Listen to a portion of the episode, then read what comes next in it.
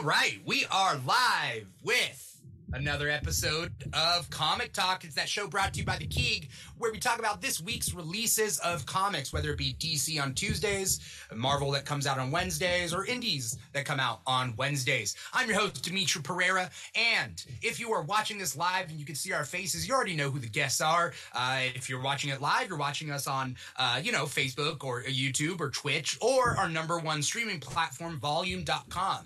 Uh, that's where we're drawing the chat from. So if you guys want to come by to volume.com slash the Keeg show, we would be more than happy to, uh, to read the comments out loud and answer any questions that you have. But we do have a game plan, and that is talking about this week's comics. And I can't do that alone. So I've brought two awesome guests.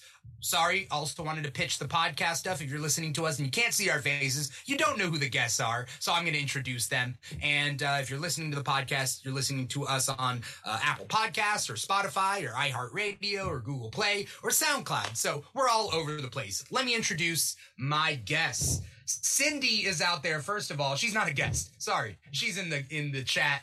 What's up, Cindy? Uh, these two you've seen before. Uh, these two you've seen together. Are they my favorite guests? Well, yes. I, I think I could declare my favorite guests, but don't tell any don't tell don't tell any of our other guests because I also tell I also tell those guests that they are my favorite guests. So Oh, yeah. it changes week to week, and I think my favorite guests are always the guests that I have right then and there. So, you know, it works out that way. Uh, first, we got uh, uh, we got TikTok uh, comic book reader extraordinaire, and that doesn't name it. Uh, that doesn't you know narrow it down. We got Manny Batista. Manny, how you doing today? Uh, I'm excited to talk about comics. I'm having a good day, so I'm looking forward to jumping Yeah. in. Yeah, I had. Uh, uh, I don't know if you remember Snow Day, uh, the movie that came out. It was like a Nickelodeon movie, Snow Like- Day. Back in the day.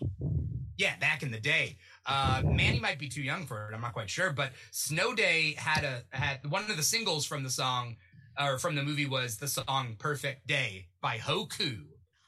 Oh, we You haven't remember that? heard that. Yes, Manny, have you ever watched that? Uh, nope. Oh, so it's true. It's true. But yeah, I, I have that song stuck that in my head. I love it. Yeah, yeah. Hoku, I think, had like two singles that came out, uh, and she was big on Radio Disney. Oh, I used to love Radio Disney. That was my jam. Yeah, Manny, Uh, do you know? Do, do you I was know there Radio for Disney? that. I was Okay, there for radio. okay, I'm not that young. okay, A little young. okay. Um, uh, but uh, Manny, you doing good today? You having a good day? yeah, having a good day. Read all my stuff. Got all the stuff that I wanted to read. Read, so I'm excited. All right. Um, I'm glad to have you. You know who else I'm glad to have? Manny, take a guess. I'm gonna say maybe, possibly Ambrosha, but like that's like Hi.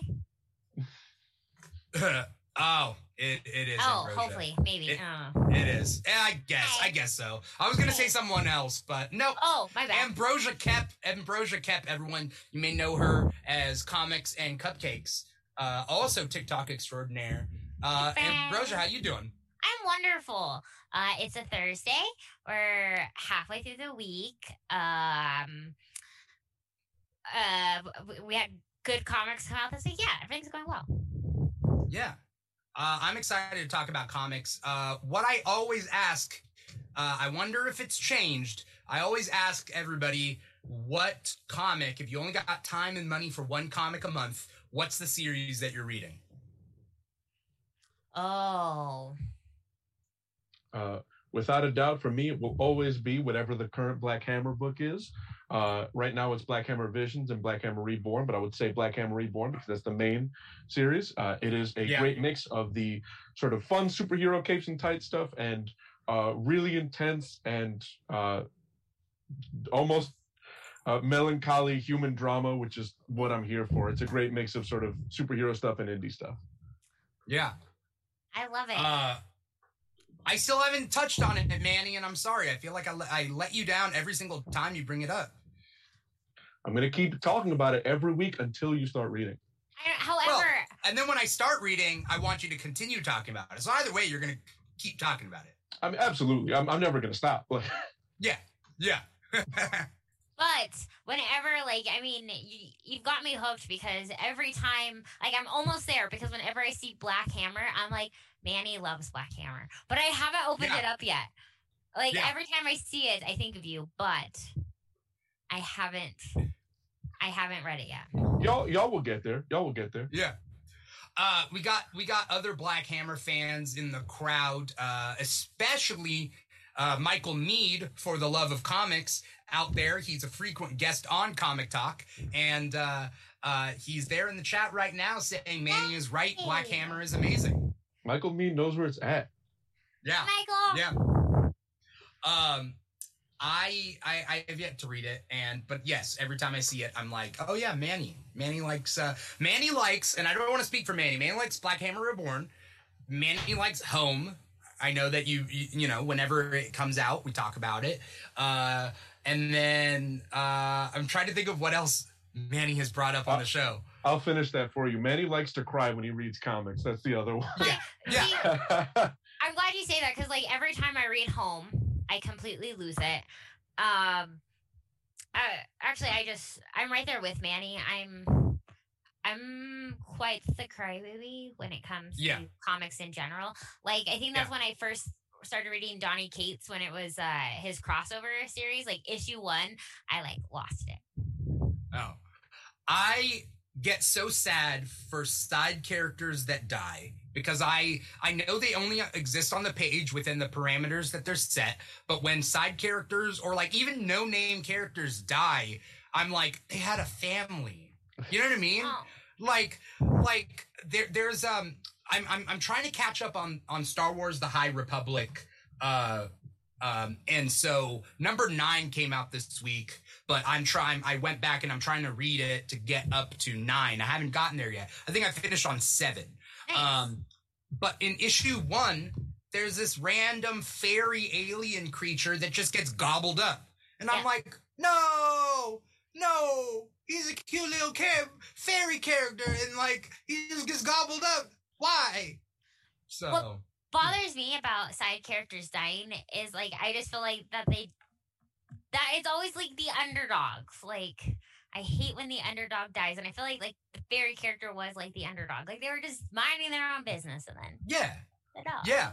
or like i mean it, it's it's it's it, it's obviously going to happen with carnage but like in all these carnage things like the most recent carnage thing i think was riot uh there's a whole like senior center that just gets massacred and you just see a bunch of like old people dead like murdered and it's like what why It's so funny There's- because that was the book I was gonna choose uh, for this month was like the the Carnage and the like the symbiote Yeah. stuff that's been out.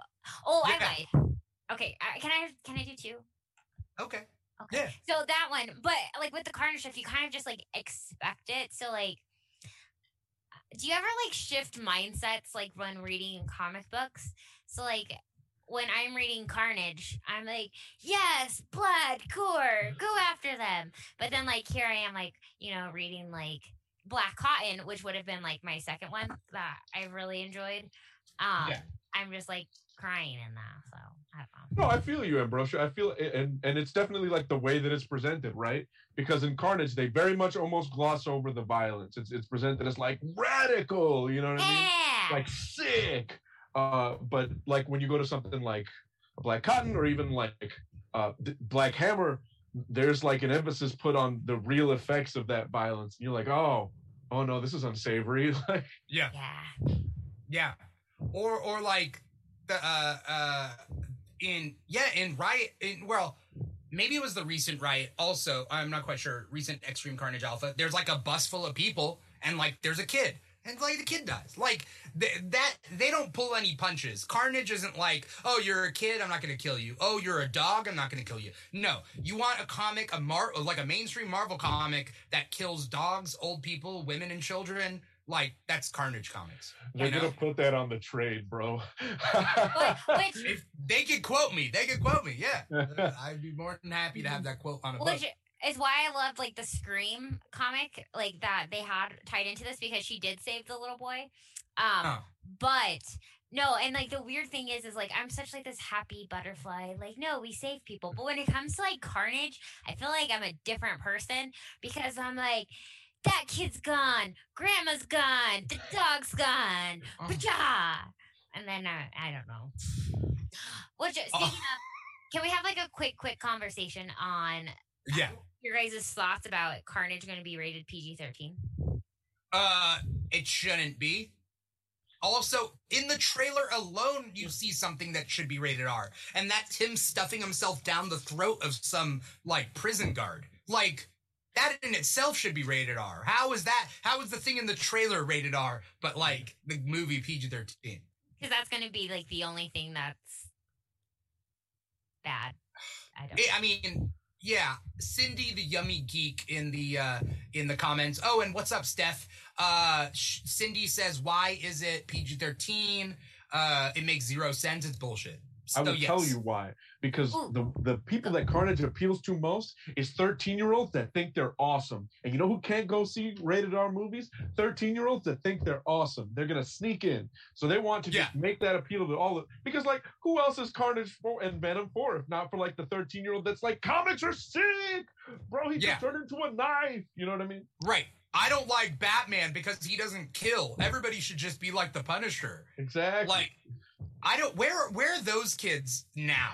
Like the kids that we grew up with that were like, I like Punisher, Spawn, Wolverine, and Lobo. It's like, Oh, okay, yeah. No, um, those kids. no. That's so I was just uh, yeah, I was curious. I I'm not Yeah. excited. I don't know. I have mixed reviews, but I agree that with Cindy Yummy Geek, how she says that's BS. I completely agree. yes. Yeah. I mean, Yeah. like literally, he kills grandmas and dogs. It should Right. be a horror movie as opposed to like a big blockbuster action movie. That, that I should be terrified of Carnage rather, instead of going like Carnage is sick.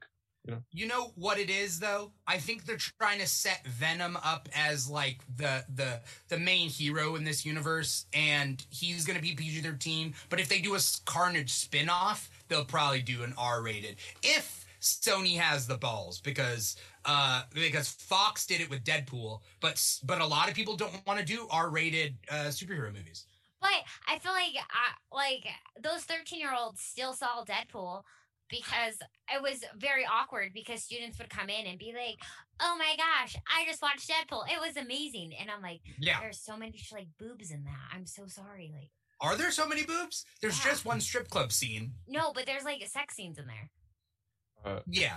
Yeah, I remember when I worked at the comic shop for a very very long time. That was the the the experience of of trying to get any 13 year old to read comics. You would go, "Oh, what do you want to read?" They'd be like Deadpool, and you'd be like, ah, mm, ah. And then you'd sort of look at the parent like, uh, "We're having like Spider Man." Yeah. Yeah. Uh, Cindy says yes, kind of like Sausage Party, where a lot of parents regretted taking their kids to that film. I don't know why parents are dumb. Why are they dumb? Why are you like my parents? Okay, I was, and we'll get to comics in just a little bit. Right. Matrix, Matrix Reloaded, the second Matrix was the first R-rated movie that I saw in theaters, and uh, my parents did so much research to figure out whether that movie would be okay for me to watch while I was in junior high. And then when it got the clearance, they took me and my friend, but after checking with my friend's parents to okay them, like him, took me and my friend to go see it, dropped us off, and then came back and picked us up.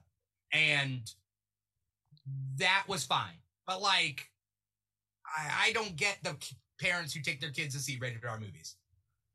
And then they get upset, like, I can't believe that this happened. And then, well, Yeah. Yeah. However, Yeah. I will. Uh, okay, so I will say well, one more thing, and then we'll dive into comics. So Yeah. last week, I had like before school started, we had like professional development with the teachers, and the question was, if you were like the job, or what would your next job be based off of the most recent show you watched? So people were like, "Oh, I would be a doctor because I watched Grey's Anatomy," and like, "I would be a detective because I watched some detective show." And I just got done watching Suicide Squad. And so I was like, uh, I would be a super villain. And so they're like, what's Suicide Squad? And so I was like, oh my gosh, it's so good. Like eh, you need to watch the second one, blah, blah, blah, blah, blah. So then a couple days later, my principal comes, my principal comes up to me and she was like, so I took my daughter to see that Suicide Squad movie. And I was like, oh. And she's like, you're into some interesting stuff. And I was like, No, but now they're judging your stuff. Yeah, Like oh, you're okay. a grown ass woman. Like Not even don't Also, that. you're the coolest one in that room, that, okay? that, that wasn't even the worst part. She was like, I told my daughter that you do like podcasting and stuff, and that maybe we should give it a listen if the movie was good. And uh, her, after they saw the movie, her daughter was like, Yeah, we shouldn't follow her or listen to her content. I was like, Why? But why? I don't know. It's they're so Uh. that's so dumb. That's I mean, so fair, dumb. You made supervillain very clear there. You did not say superhero. Right.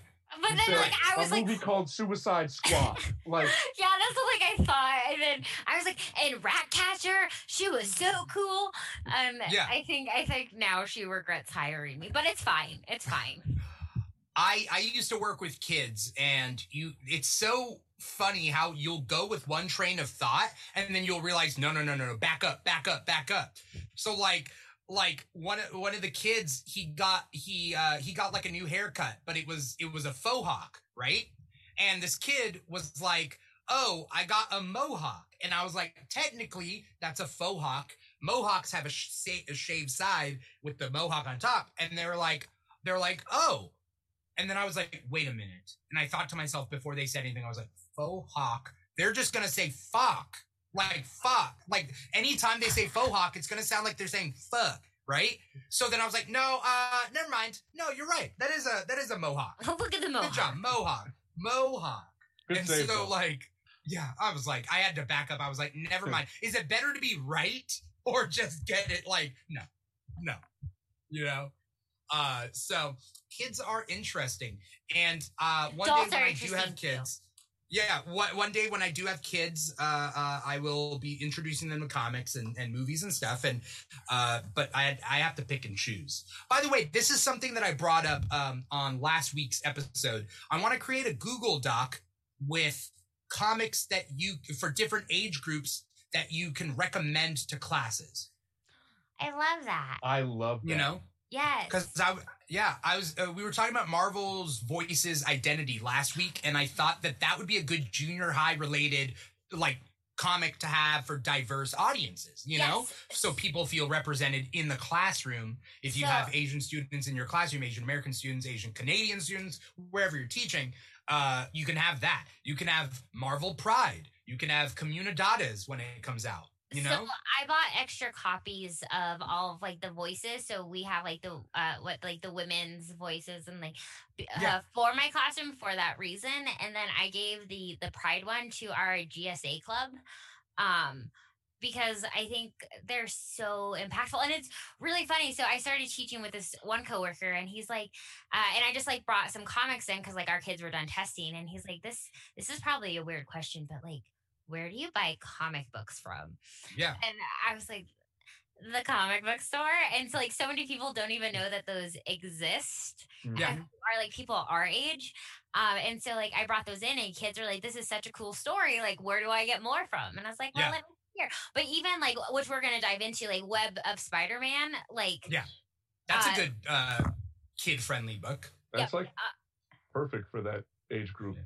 Yeah. Yes, it Yeah. really is, and especially because it like ties into like the Avengers campus type stuff. Um, Yeah. But then also uh, a really cool diverse one is the United States of Captain America. Yeah. Uh, Yeah. Which is like it hits on so many topics that are like relevant to Yeah. right now in like a Yeah. geese like in a a chat uh youth friendly way. Yeah, and it makes sense for like junior high, like a junior high, because my junior high homeroom teacher had comics in his classroom, and I ate it up because like we had like half an hour of homeroom every single morning, and it was like boom, read the comics for half an hour, and it was so cool. By the way, uh, we mentioned looking up comic shop near you. I have a little slide that I created. If you go to comicshoplocator.com, you can look up nearby comic shops to you. Now, that being said, I cannot vouch for all the comic shops out there. It's another Google Doc that I want to create for safe inclusive anti-gatekeeping comic shops for especially for female uh, fans or fans of specific marginalized communities that that they're welcome at. I want to create a Google Doc of our recommendations of comic shops that accept that because I've had a lot of you know there's female fans that have, have, have wanted to get into comics but not felt safe going into specific comic shops in the area depending on the state there might not be that many comic shops so that being said, Comic Shop Locator will find those comic shops, but I'm trying to comprise a specific list of comic shops that are are essentially safe and inclusive to go to. So that's a separate thing. But comicshoplocator.com will at least do the first step, and that's finding comic shops near you. Yay. Um uh let's get to the comics that came out this week. We were talking earlier pre-show about how it was a light comic book week, and that's because it was the fifth Tuesday. It was the fifth Tuesday of of the of August, and then I guess it's the first Tuesday for Marvel. So it'd be the fifth Tuesday of August for DC, but the first Tuesday of Marvel, Tuesday of Wednesday. September.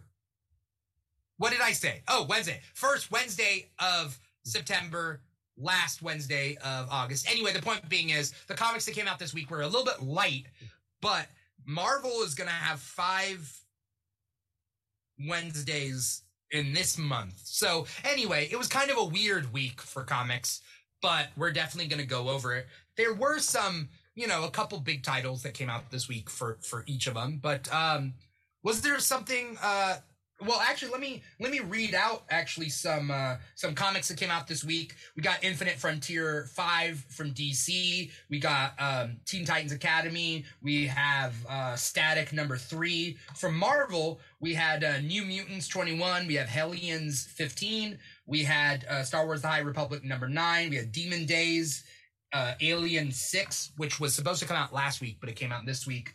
Um, and Dark Ages one.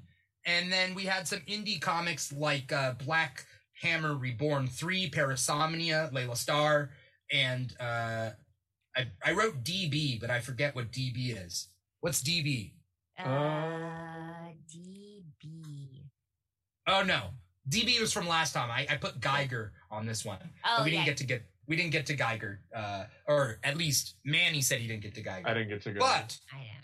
Anyway, we got a lot of comics to talk about still, even for a slow week. So, uh, what did everybody? What did everybody read? What did everybody enjoy this week? Did y'all read the many deaths of Laila Starr? No, not yet. I did not. Was it good?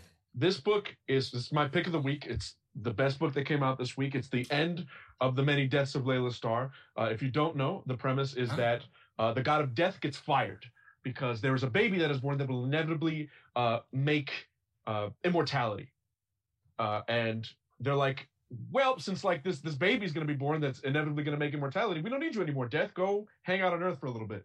Uh, so the god of death is now on the search for this child through through the many years of him growing up to try to stop him from creating immortality.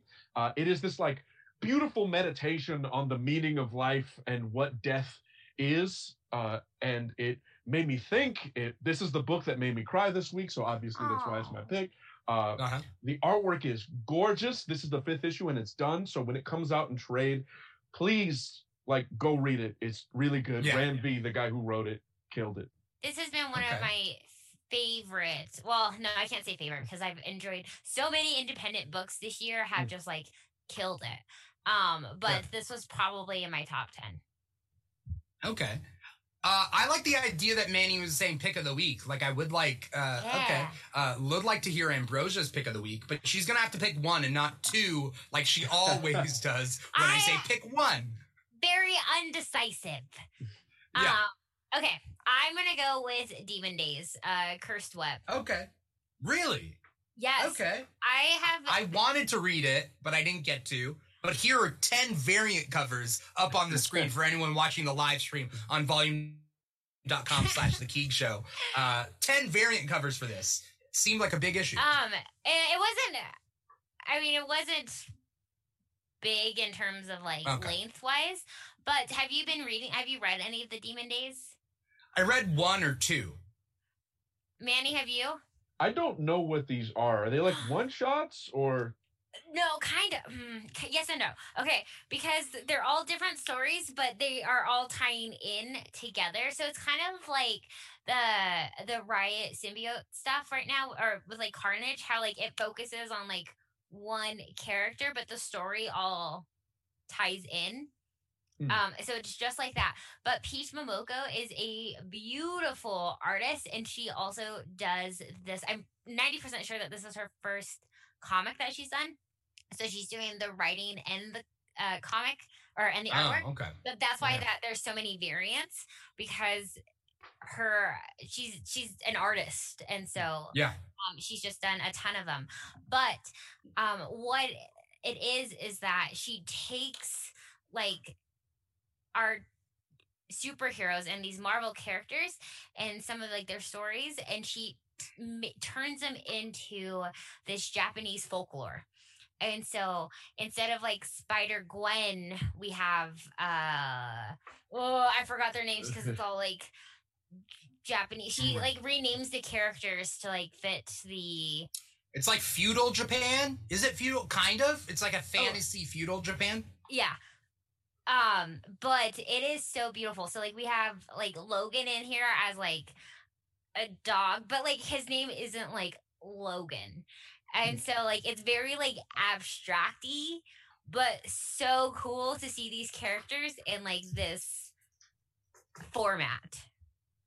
And That so it's like really cool. it's so cool because it like it feels like you're reading two different stories because like you could take it as it is as like this folklore but then if you know the comic book characters it also has like a whole nother like meaning of it. Uh Yeah. which is like super neat. So definitely check out uh demon days i think like they've been kind of spread out. Uh so like the next one doesn't come out until december. And then prior to Yeah. this it didn't the last one was like in june and then march. Yeah. um so they're all spread out but they're all connected. Um so definitely like check it out I'm going to All right. catch up before the next issue because that sounds really, really cool. It sort of sounds like Five Ronin, if you remember that from way back when Marvel did.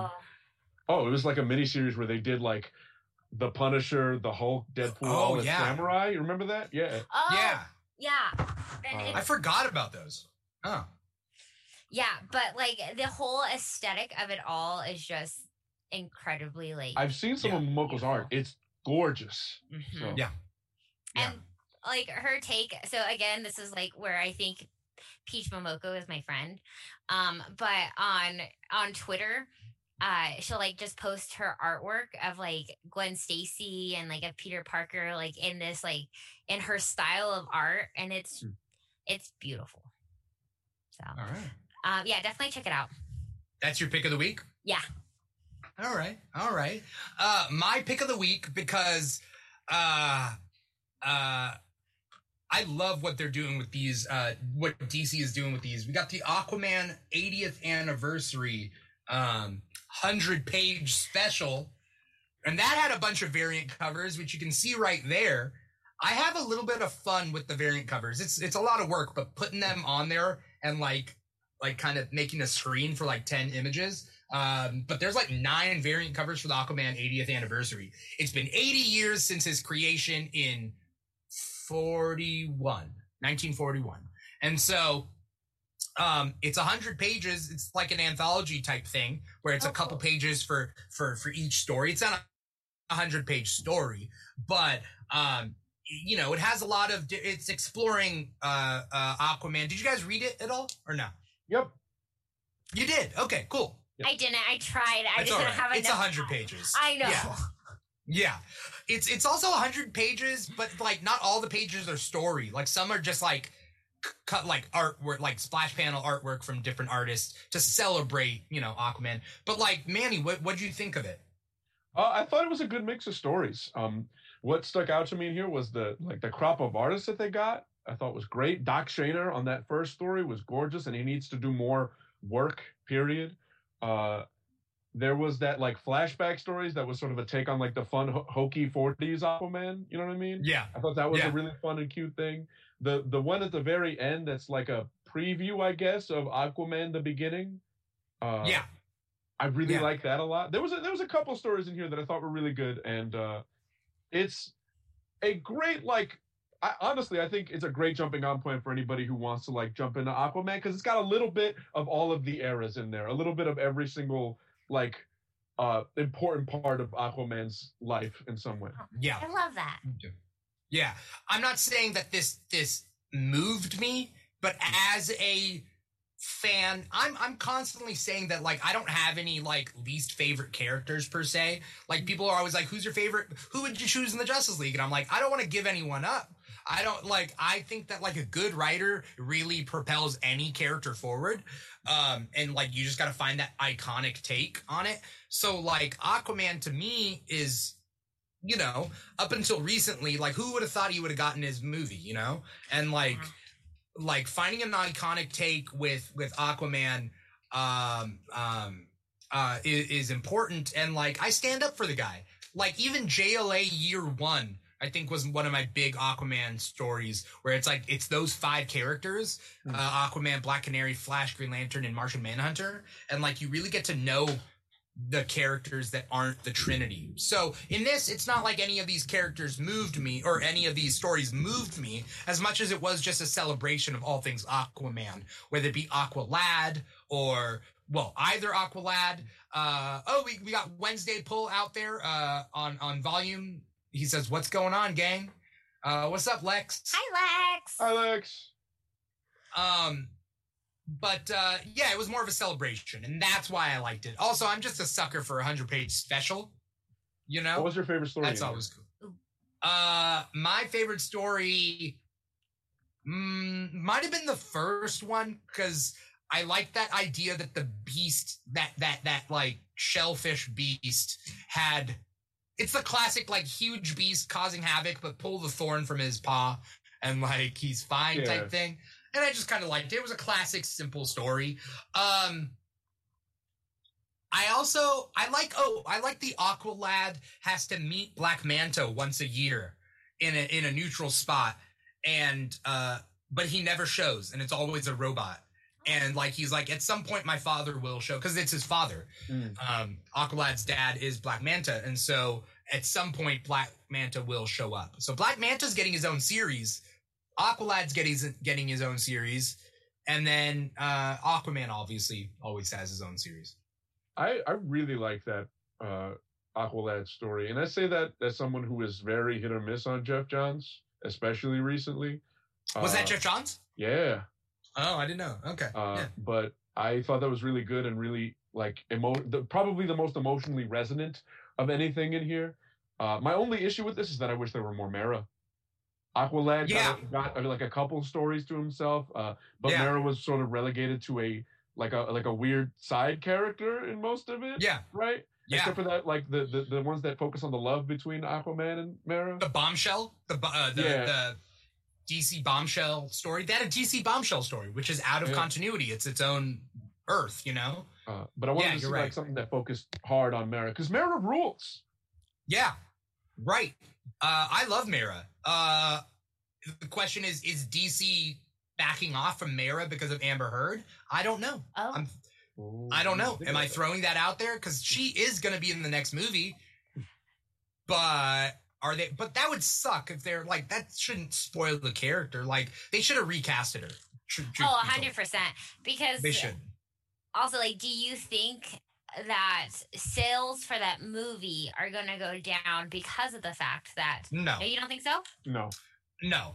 Oh wait, sales going down, keeping uh, Mera or not keeping Mera? Uh, keeping Mera because Oh, I of, think like I think it could go down because of keeping Mera. But I think if they recasted her, I don't think there would have been a like big Amber Heard fan base being like, Yeah. "I'm not going to see it." They No, couldn't have lost from that. But it was probably a contractual thing, though. yeah. I don't know anything about to be. contracts, but all I know is that I really wish that they would have recasted her. Because, Right. I don't think they're backing off of Mera in the comics based on like how much she shows up because she shows up in like a couple of Right. stories in here, quite a Right. few. She just doesn't have a spotlight story, which I just feel was a missed opportunity. That's weird, though. That part Yeah. is weird Yeah. of not having a spotlight story because they used to push her. Like, wasn't she on the Justice League at a certain point? For a minute, yeah. Like, they were pushing her to the spotlight. and for her not to have a a, a comic in this one is weird. You're right, Manny. But and, and I definitely agree that it's I don't feel like it's the Amber Heard stuff because like the cinematic universe and like the comic book universe don't really like talk or discuss. It's like almost like they're two separate entities. Yeah, but they constantly push like like if the when the Suicide Squad came out, there was a lot of variant covers with Suicide Squad, and then they pushed. They, they not only push the main series of the Suicide Squad, which has Peacemaker in it, they also have Yeah. Suicide Squad Get Joker, that is run by Red Hood. So Yeah. it's like they they are pushing Suicide Squad more now That because of the sense. movie, and that kind that does happen with Yeah. Marvel and DC. You know, they have to bring characters back too. to life when characters when characters movies come out. They bring characters back to life. You know, in the comics. Sorry, uh, Manny, what was that? What would you Uh, say? the the the the hard peacemaker push recently has been interesting because Yeah. that character was like gone for years. Yeah, yeah, For literally decades, I think, since yeah. like the nineties, perhaps. Uh, Minus a couple of And- small appearances, you know. right in like Pax Americana. In, Yeah. uh, in Multiversity. Uh, shout out to Yeah. Morrison, but like, yeah, weird, weird, weirdly hard. I, I mean, I know why that is, right? Because that's that's the breakout star, I guess, of the the, the Suicide Squad. But like, you know, he showed up in like a couple of the books. I was like, damn, okay, okay, that they're going for it. I respect it. By the way, uh, shout out to the Suicide Squad for coming up with iconic points of view for these characters that in some DC Comics movies don't have a point of view. Like Batman, Superman, and Wonder Woman didn't really have a strong central point of view. They just did whatever the plot needed them to do. But like Peacemaker can be summed up in the movie by his quote of I love peace so much that I don't care how many men, women, and children I have to kill to get it, or whatever he said. So, like, that's literally his point of view. Put him in any situation, that's his point of view. No, that's true. And I feel like Yeah. it was a great way for, you know, people who aren't always into comic books to see some of these characters that we may know in the comic books, but actually see them on screen. Yeah. For Sure. Yeah. Also, let's get them used to weird ass costumes. This is the first step. Yeah. We're getting closer and closer to just letting the, The trunks toilet hang out again. You know what I'm saying? Yeah. Yeah. Well, Superman even- needs trunks. I think. Hard agree. Hard agree. Batman does not. Batman does not. But Superman needs Here or trunks. there. Super, super, absolutely, the trunks need to stay Yeah. on Superman. Right. Right. Um uh so uh that was my pick of the week, but when we talk about like other ones that are like really good, uh did any of you guys read Alien? Uh, I- I think I read that a- Alien issue six, right? Yeah. Yeah, Yeah. I read that one last week. Cause Did it I, come out last week? Yeah, I didn't think I saw it on the list this week. uh, yeah. I I didn't see it on the list this week. I thought it got moved from last week to this week. no, Because I, only read it this week and I'm I'm maybe I'm confused. Okay. I got mine last week, so I read Okay. that one last week. Okay. But um, it was interesting because uh, what did they have? They had another Alien comic that came out not too long ago. That was like, Aftermath. yeah, yeah. So I thought that they were uh, done with Alien, Yeah. but, But no, this is an ongoing. yeah. So I was excited to see that one. I wasn't expecting to to Yeah. see it. So Yeah. We don't have to talk much about this. I'm if I'm wrong that this didn't came out come out this week, like uh yeah, I mean it finishes and then you think it's, you know, classic. You think it's over and then they're like, no, there's another issue later and it ends on a cliffhanger. So I just I don't know how they're gonna do an alien ongoing. Like how will you write the stories for that? But I don't know. That's why I was I was curious about because I think like don't get me wrong, I've I enjoyed it. I liked the reboot, but then I'm just like as of right now it's like eh, okay. right. I, It I wasn't feel like. Alien. I feel like for me at least, Alien works best in like short, controlled bursts, like really good Yeah. miniseries, like Alien: Dead Orbit, for example. Yeah. Great short, like punchy miniseries that gets what needs to get done and dips. Uh, I don't. I don't think that like Alien needs, and I think this goes for the films too, like big lore and like exploring all the lore stuff. I just want like a Right. really good either horror or action story that'll like hit hard and then be done. You know. Well, and I feel Right. like that they kind of like missed that one by adding in like the aftermath and um definitely like playing around with like the timelines of the alien movies to the comics that and then both comics like don't even align it it, it was an interesting take but Yeah. i, I Yeah. mean i I- i continue reading it because i'm a completist but I respect that. Yeah. I Yeah. that. i'm Um, always like hopeful that it will get better hence why i've been continuing to read spider-man and i feel like it's finally getting better Uh, let's talk about Sinister War because Sinister War came out. Did you guys read Sinister War number four? yes nah. First thing, why wasn't it a six issue miniseries? Because it's Sinister. Why was it four issues? But okay. I was uh because now I think that was the last one, correct? It's the last one, but honestly, it doesn't. It's it's just a side story for the main Amazing Spider-Man title. Yep. So Like, now it we're ends- back into it. But like, why does it like? Why did it need to happen? I, mean, there get were some things that happened, but like, why? I, That's I don't favorite thing to do for Spider-Man, especially. Just add like a thousand satellite series for like two seconds while you're doing Yeah. this one main. That's that's like Mar- that's like the Marvel classic. You ever you ever look at a new comic? Well, Spider-Man, Spider-Man, Spider-Man, Spider-Man, and then the rest is Batman. But like, Yeah. oof. It Yeah. was. I feel like I just haven't been a fan of this storyline to begin with, with Kindred and Yeah. Sin Eater. Um, I feel like it's just dragged on way It's too dragged long. on so long. and like everything from like like I get because we see you know what happens to Boomerang at the end, and we had Boomerang in like the like middle who was like living with Peter Parker, and then he wasn't, and then it, Right. it's just it's just excuse my language, but it was a fucking hot mess express like like yeah. f- Yeah. from issue like 50 on it's just like i this kindred sin eater stuff i'm i'm kind of over I was I was not a fan of the Sin Eater stuff. I was fan of the Boomerang stuff. Yeah. The Boomerang storyline that wrapped up too early, in my opinion. And then I like what's Robbie Robertson's son's name? I always ask. Oh, what's his son's name? um hold on When he was dating Beetle. Yeah. That part, I loved the Romeo and Juliet aspect of that. Ugh.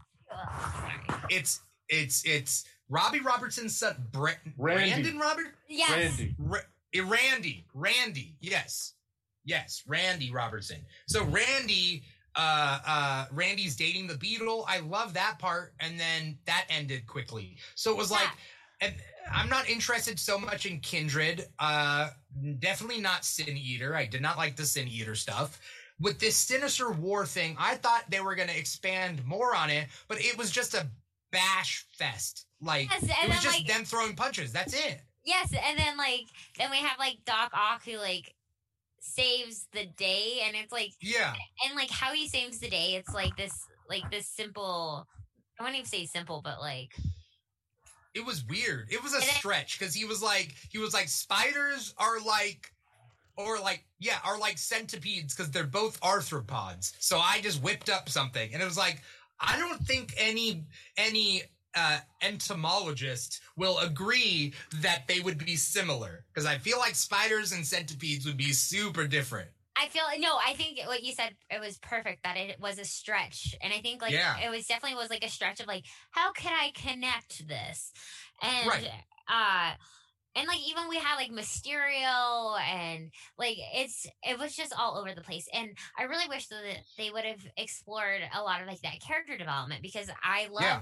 the um Beetle romance in there, and I think we got like a cool uh story with that. And then same with like Boomerang. And then it just now we're back with Mary Jane and I don't know. Yeah. I'm I'm, Uh. I'm ready for it to end. I I mean, it ended with a Doctor Strange Mephisto thing because that's tying in with the Amazing Spider-Man run. But Mhm. like, I don't know. There were some cool things that happened in Sinister War, but for the most part, it was just look at these teams. It's cool to see these teams. Let's see them fight, and then that's really it. Like they brought back Morlun oh from the yes, dead and didn't do much with him. yes. Like he's a multiversal threat. Right. And he was like so he was so like huge in like the Spider-Verse and like if anyone would take down Peter Parker, it would well, not if anyone, but he is like a huge role and and then it was just like gone. So like why why even introduce him at that point? Right. Right.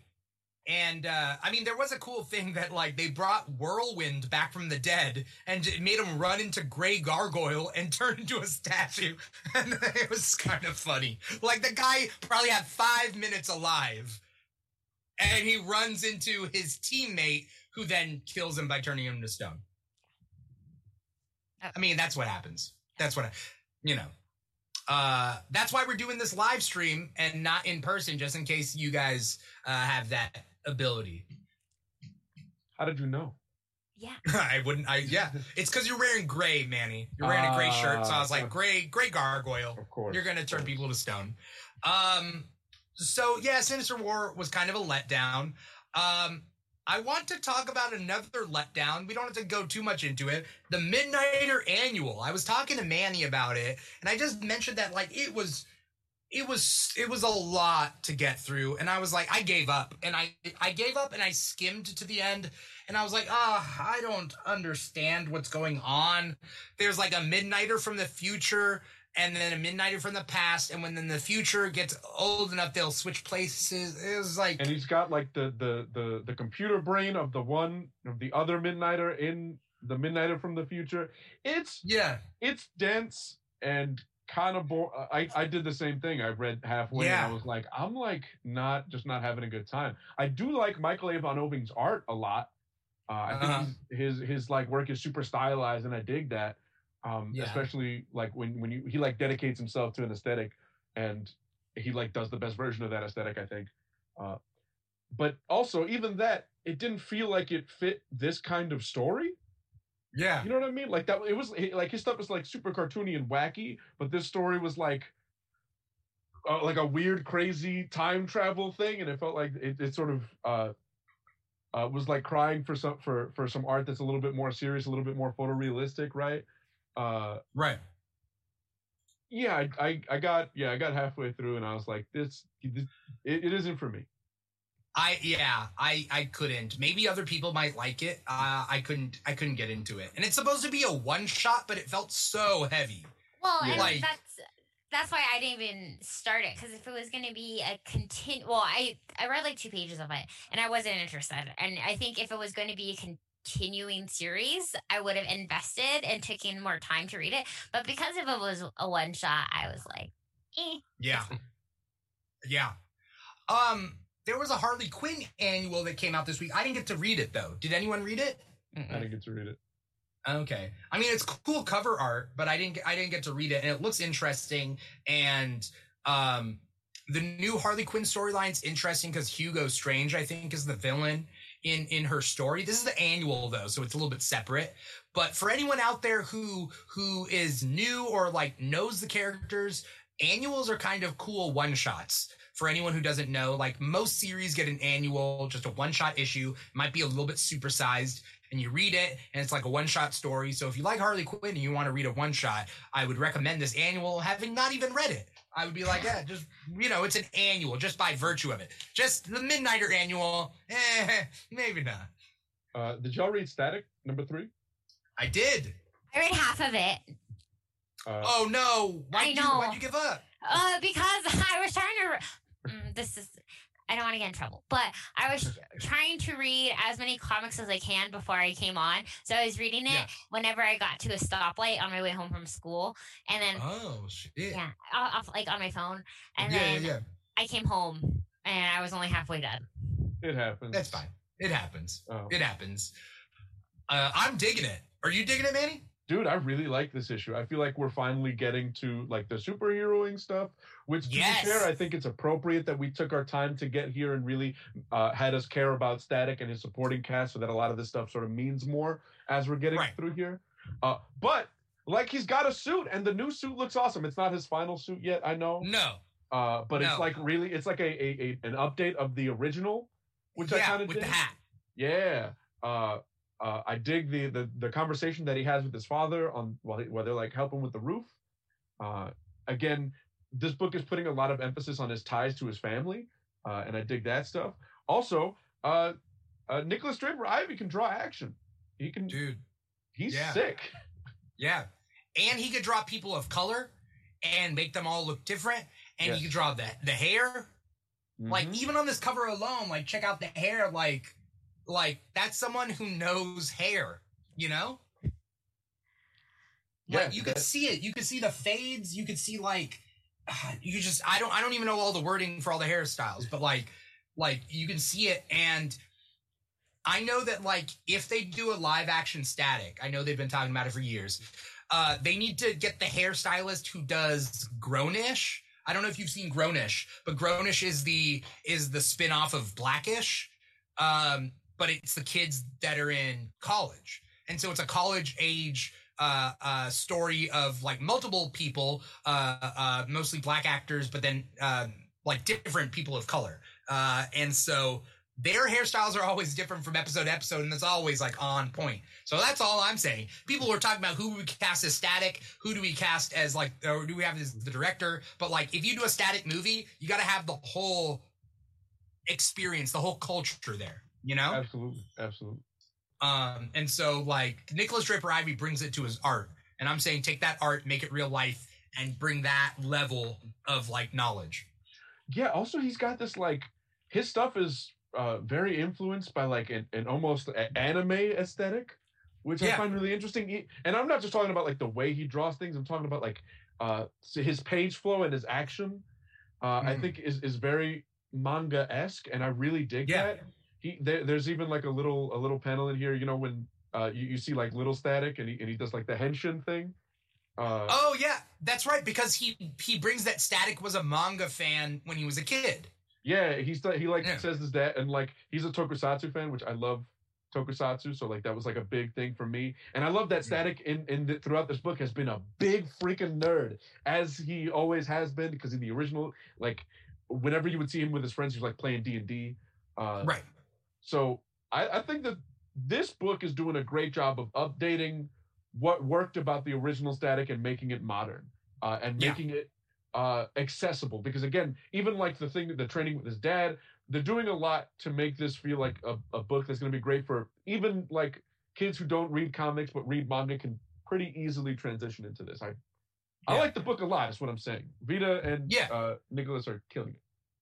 I I uh and I think they're getting here, but I would like the characterization in my own head of Miles Morales and Static to be distinctly different when it's it would be an easy way like easy for a writer to write them the same. And i know one is milestone and one is marvel and the Mi- milestone is you know the offshoot of dc uh, so i know they're different so we're not going to get the same writers on both and they're not going to team up but like just for the sake of diversity writing them as distinctly two different characters i think is important and i've i, I i'm have you guys noticed that they're different or I have something here with when it comes to Miles Morales. yeah Uh, he is written so vastly different between writers that he does not have a nailed down character yet. I think that Saladin Hmm. Ahmed's run has done a great job of of sort of uh, lasering in on who this version of Miles is, right? yeah But I think that the Bendis run was that he was like a very bland, generic teen character that I peter uh, parker who was essentially peter yeah yeah he was Black Peter Parker but in like, bendis in bendis's yeah, yeah specifically Yeah. in the Bendis run. But I think that, like, for example, Spider Verse made him into a very distinct character, and I got a feel for who that person was outside of Black Peter Parker, like Bendis wrote him. Even the Spider Man video game, very different character in that than he was in the Spider Verse movie, but again, very distinct. And I think that Ahmed's current run is also doing that making him a very distinct character. And I think that that character feels very different than what they're doing with Static because Static is like a very like traditional fucking nerd which I feel like uh, you don't you don't get like like a like a pop culture obsessed nerd, which you don't really okay see very often in like superheroes anymore, right? Because you can't do yeah pop culture with it without it sounding like weird because you'll have to like skirt around copyright, right? right Uh, but in here, I think they're doing a great job of like doing that, making him making him feel smart, uh, and getting all the the sort of angsty stuff in that would come with you know, uh, getting powers and stuff. But I feel like the big thing that differentiates him in this run is his relationship with his family. Uh, Mm. because that's been most of who we've seen him interact with. That's been a lot of his anxieties have come from like, what are people going to think about me? Uh, and I think that Vita's done a great job of putting emphasis enough on that that he feels like his own character and not like a cheap copy of anything else that we're seeing right now. Yeah. Uh, Wednesday pull out there says uh, that he agrees with, with what you're saying. Miles has had a hard time pinning down a persona, and uh, I, I agree with that. I, I every time I think that Miles has a persona, it's in a very specific thing. Spider versus persona. You're right. The the the the the, the video game. Um, uh, uh, Saladin Ahmed's run that's going on right now, and so, uh, yeah, yeah, I, I would agree with that. Um, they're both nerds though, but Different types, But- I think. they're different Yeah. types and i think that that has me thinking like yeah there's different types of nerds there's like the nerds that like the minutia of it all there's the there's the nerds that like the the pop culture versus a nerd that likes the tech stuff and like these are all like different personality traits um Which is interesting that you brought that up because I never really put that connection. Like, even though I'm only on issue two of Static and I haven't read issue three, I never really put that connection between him and Miles Morales. Yeah. Um, I saw a fight recently of of whatever comic book battles or whatever the there's like that YouTube thing where they pit them up together and then people on TikTok have also been like who would win who would win and uh uh they get pitted together and cuz at first glance they're they're very similar because we don't get too many characters like them anyway Are you the saying two that they're we similar get- because they're both black teens? Because then that tells you something more about comics than it does like anything no else. that's Like, what I'm saying Ooh, there's Yes. more than one black teenage boy who's a superhero. Like that's Exactly. That's sort of wild to me that that's like the only reason that they pair these two characters together. The- I, Yeah. Comics, man. Yeah. Oh. Well, I mean that that I mean that is the case. It is Yeah. because we don't have too many uh uh uh like not even like side like sidekicks aside. We're talking like main heroes. Miles Morales because I don't consider Miles a sidekick. Miles sure. and Static being like young black male superheroes. There's not too many of them. So they No. would get paired up or compared. Well, then, Uh, ha- has has anyone done like Reptilian or no, not Reptilian? Who is- Reptile. Reptile? yeah, Reptile, because he is a young Hispanic superhero. Right. I mean, you could compare him to like Joaquin Torres. Uh, you know, like Blue but Beetle, get- uh, but perhaps? Blue Beetle. Okay, Yeah. Reptile and Blue Beetle could Like, be kind of. comparable, and The- I would the hope issue that they're is- is that- enough. The issue is that like Reptile is only getting his own series now. Blue Beetle, Jaime Reyes hasn't been like relevant since his first series because everybody skipped the New Fifty Two book and everybody skipped that book in the beginning of Rebirth. Uh, Hmm. I, th- I think why like Static and Miles are, are the, because Miles Marvel has pushed the hell out of that kid for like good reason, right? I think that that character has a lot of great potential, and the way Yeah, that different people yeah. have been using them has been They've dope. gotten a lot of mileage out of him. well done. Well done. And Thanks. Static again, we're now seeing that push again, and we're now seeing like the rumors of the movies and things like that. yeah. Also, like I maybe feel like the times are changing based off of like uh I mean, this year alone, I feel like Marvel and DC have both come out of their shell and are willing to take more risks when it comes to some of their characters uh, that they may have not done in the past. Like even when it comes Right. to like identity and like Mm. cultural and and I think with this whole uh with like the movement that we saw last summer um i think really sparked an interest and i'm honestly surprised because i mean marvel and marvel in particular is a lot more um pc than dc when it comes to those in that regards and so Hmm. it's been interesting to see them add more of these characters or highlight more of these characters than what they would have in the past I'm here for That's it. though. interesting that that's Yes. your take, though. Marvel versus DC, you think that Marvel is more PC. Because people have pointed out that, like, DC normally drags their feet when it comes to characters of color. But lately, both both sides have been doing, a, you know, a better job, should I say. Of, I think uh, since Future State, DC's doing a lot better of a job because like since like Infinite Frontier, or I guess because they've been like, okay, fucking Yara's getting her own book. Static has his own book now, even though that's the milestone stuff, but that's all coming Yeah. out at around the same time. You know what I mean? Right. Uh, Titans Academy, which if you want to talk about that this week, Oh, yeah. another one of those books. Yeah, Uh, I mean, like do you want to talk about? You're you're right. There is a lot of stuff like that, and I think that's something that I brought up last week or the week before, or whatever. Is that the difference isn't? And I love Chris Claremont, but the diff- it, isn't. No, maybe gone are the days where you have this like white male writer who's writing about cultures that he either doesn't know about or knows about, but isn't from that culture. So to get that, like you know, nowadays we're get you know we have Kamala Khan being written by people of that community, Miles as well, right? And so like uh, and we're seeing in these like Marvel Voices identity books and and Comunidades coming up, where we're gonna get writers from those communities writing about characters from those communities. I'm You know, very like- excited for that kind of push because I, I've talked about this before. I have a whole video on it.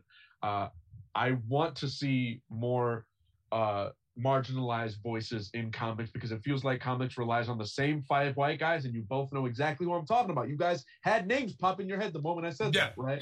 Right. Uh, I want I want to see uh, Marvel and DC push these writers who often who like often will be left by the wayside or Yeah. be left on a book that will last maybe six issues and then get canceled. Right. And female creators. Like, why aren't female creators 50% of creators?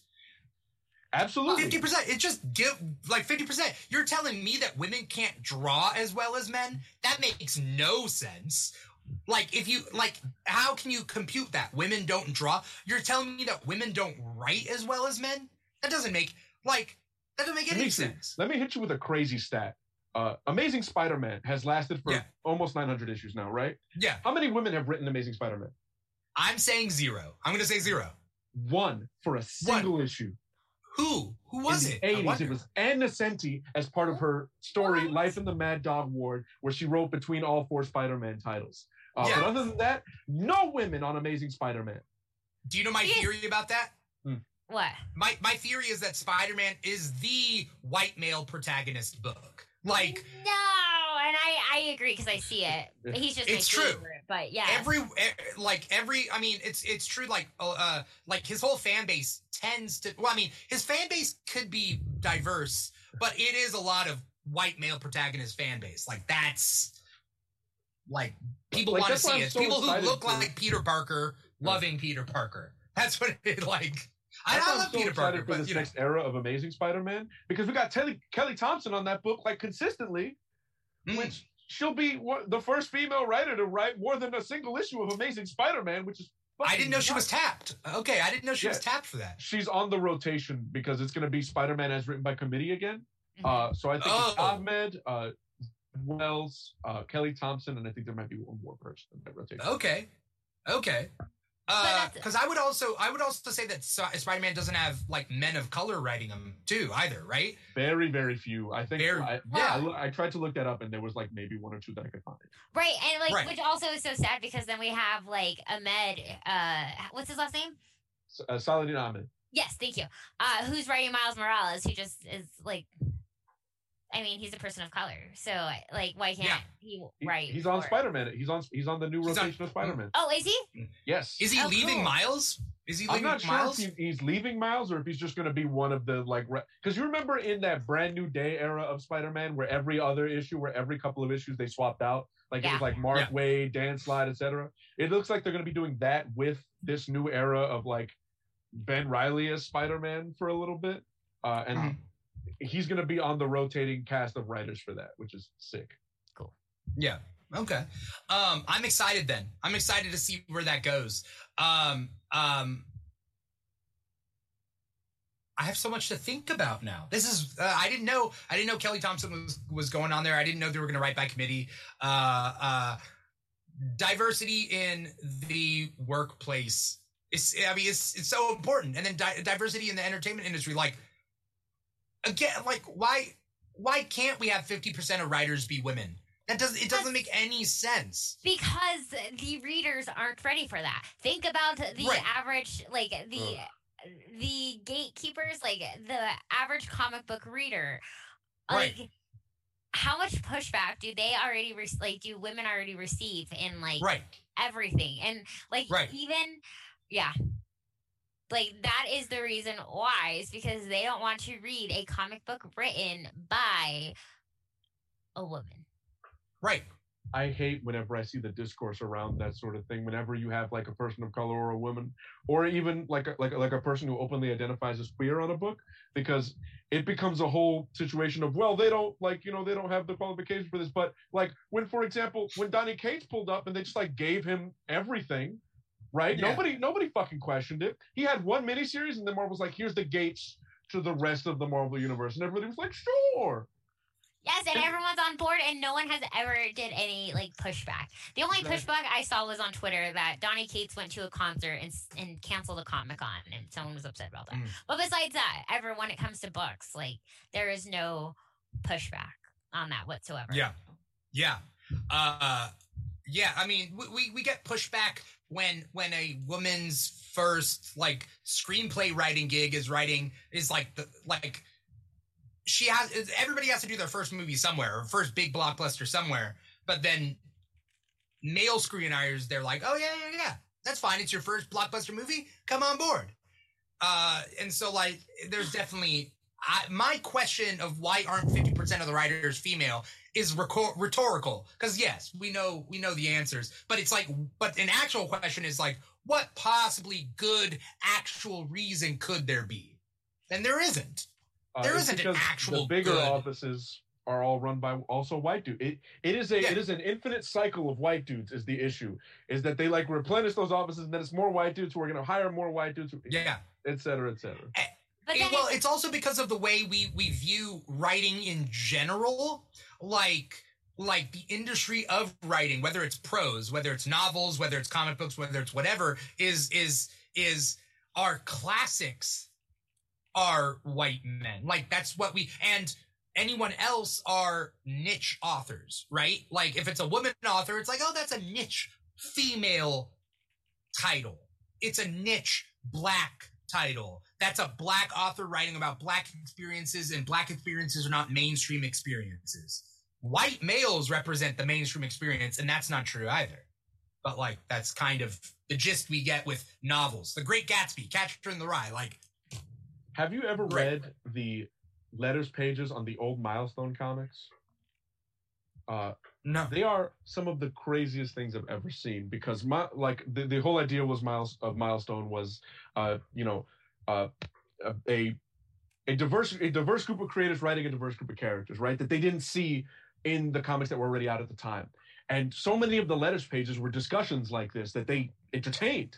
They were like like people were like you know uh I, I why you know why are you guys only writing comics for black people? And they would say like they aren't. They're for everybody like they just have black characters in them and like that's just part of who these characters are. And i, I feel like the, the the more of that discussion needs to be had in like the marvel offices right? Like we have to like like again like uh women writers aren't just for female characters. Uh, poc writers aren't just for characters of color.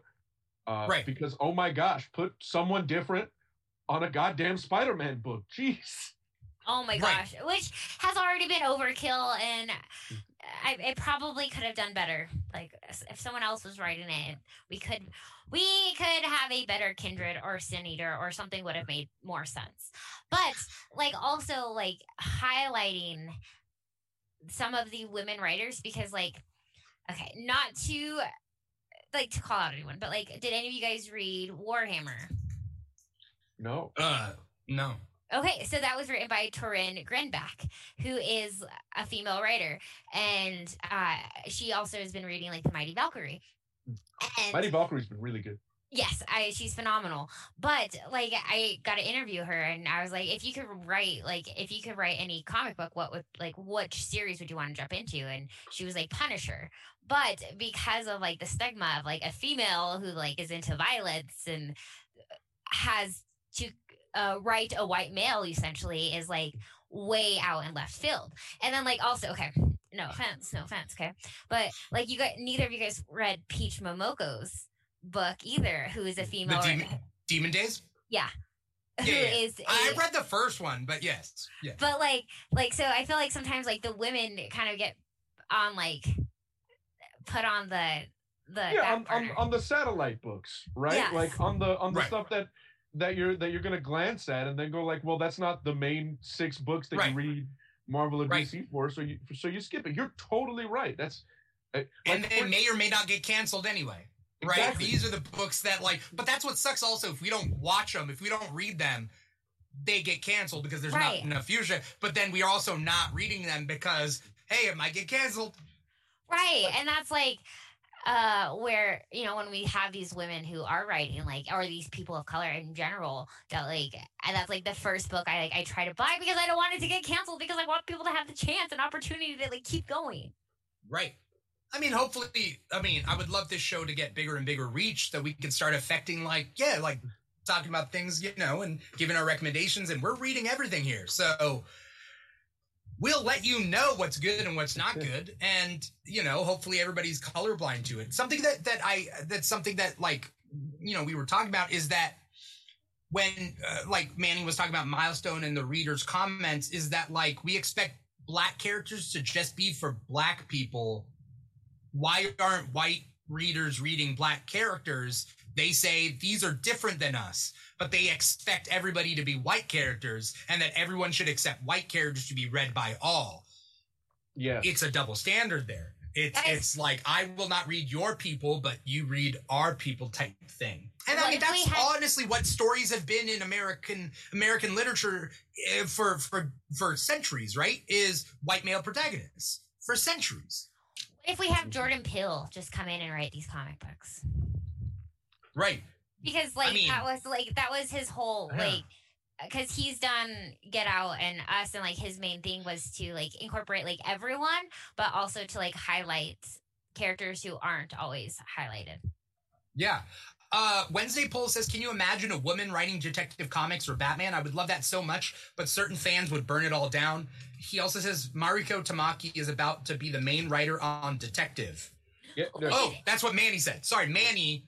And then, whoa, sorry, I didn't- and then Wednesday poll is saying, uh, "I was hoping so." That's cool. I didn't know Mariko Tamaki. I'm giving her another shot. i was gonna say you didn't Uh, like her in one of the I the didn't like her at first. Well, Uh, which one uh, what oh Yeah. it was the the female the uh the female Marvel anthology. book. yes uh m- because and I will defend myself to this and I won't go back on this. I'm not saying she's a crap writer. Not at all. Not at all. I I respect her her hustle and if she's writing other stuff like Crush Crush and Lobo, the Crush and Oh. Lobo book is really good. I like the love it. Crush and Lobo book and that's written by love her.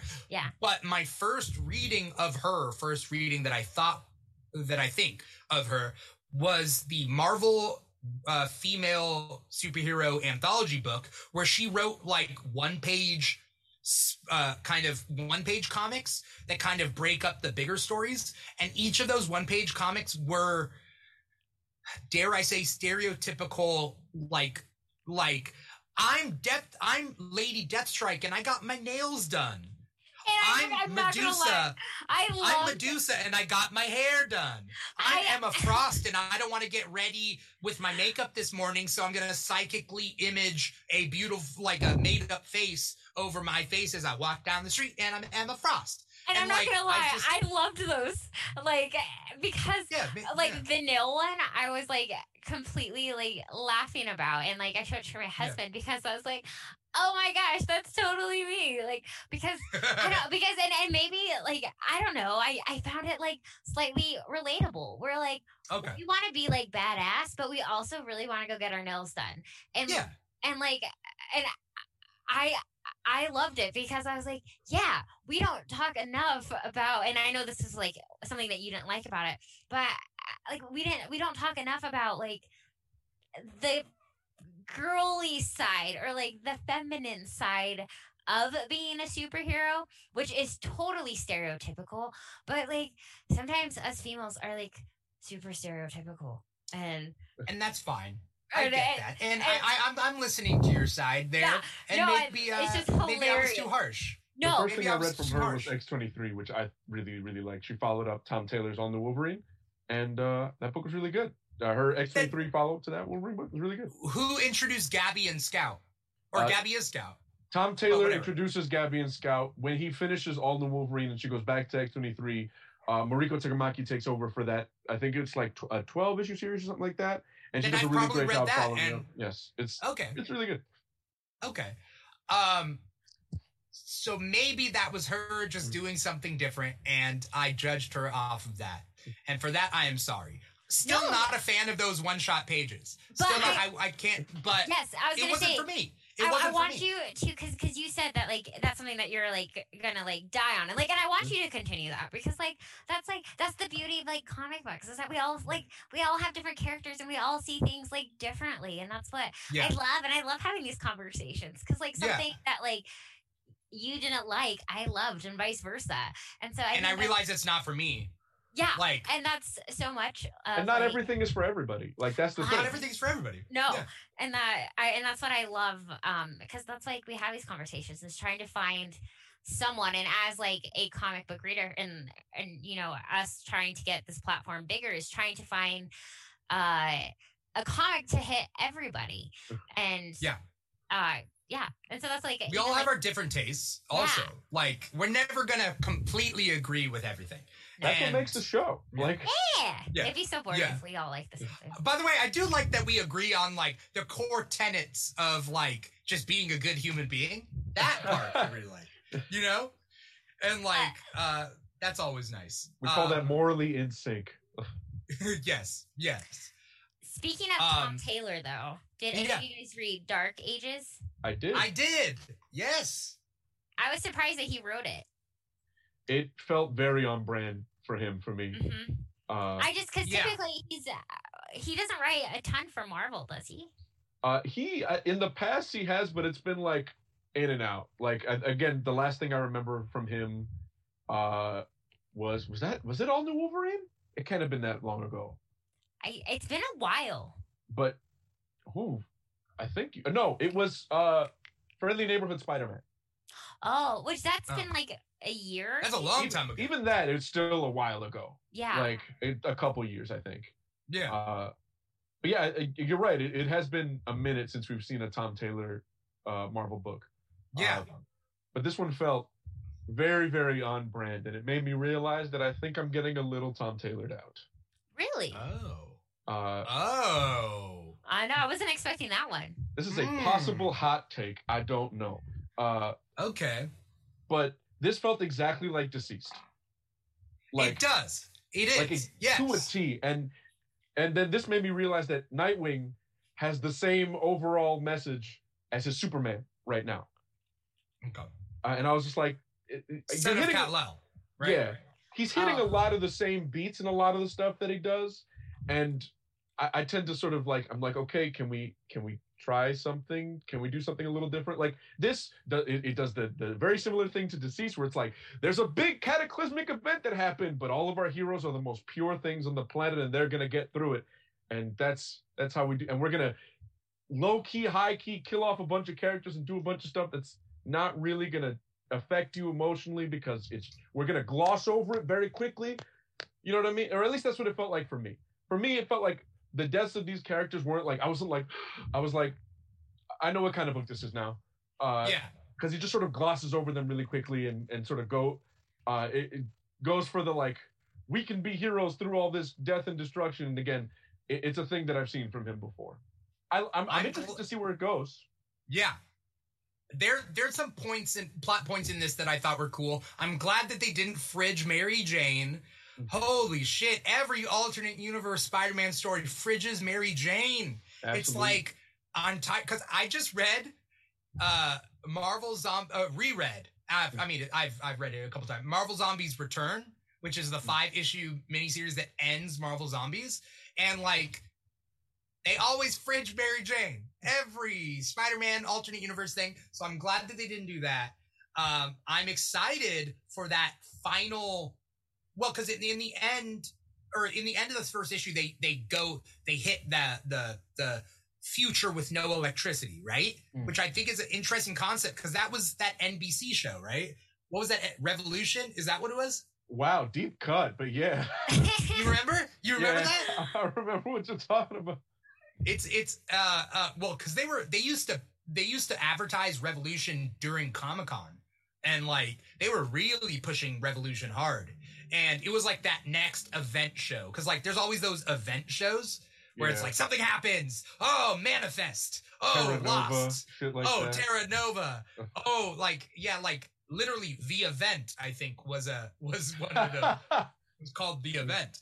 And it's like okay uh so this was essentially that plot but let's do it with marvel. And i'm interested in those apocalypse people. Like not apocalypse people but apocalypse and his crew holy guacamole They it's look sick. apocalypse beast carnage reed richards deathstro death strike iron man uh, Steampunk Iron Man it. looks sick.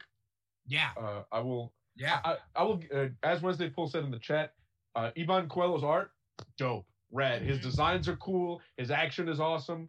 Uh, that guy should draw Spider Man more. Spider Man was really sick. Yeah. Yeah.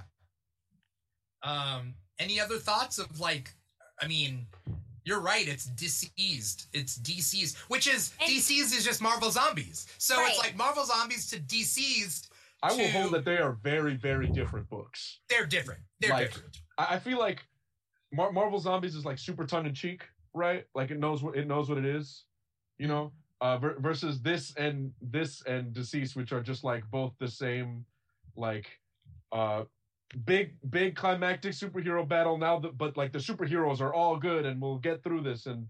We're Right. inevitably, I, like I know what's gonna happen through this book. A bunch of people are gonna die. Characters that you know are gonna feel sad, but, uh, but like hope will pull through because that's every Tom Taylor book and I like that. I like that message, and Right. I and I and I and I dig that that vibe.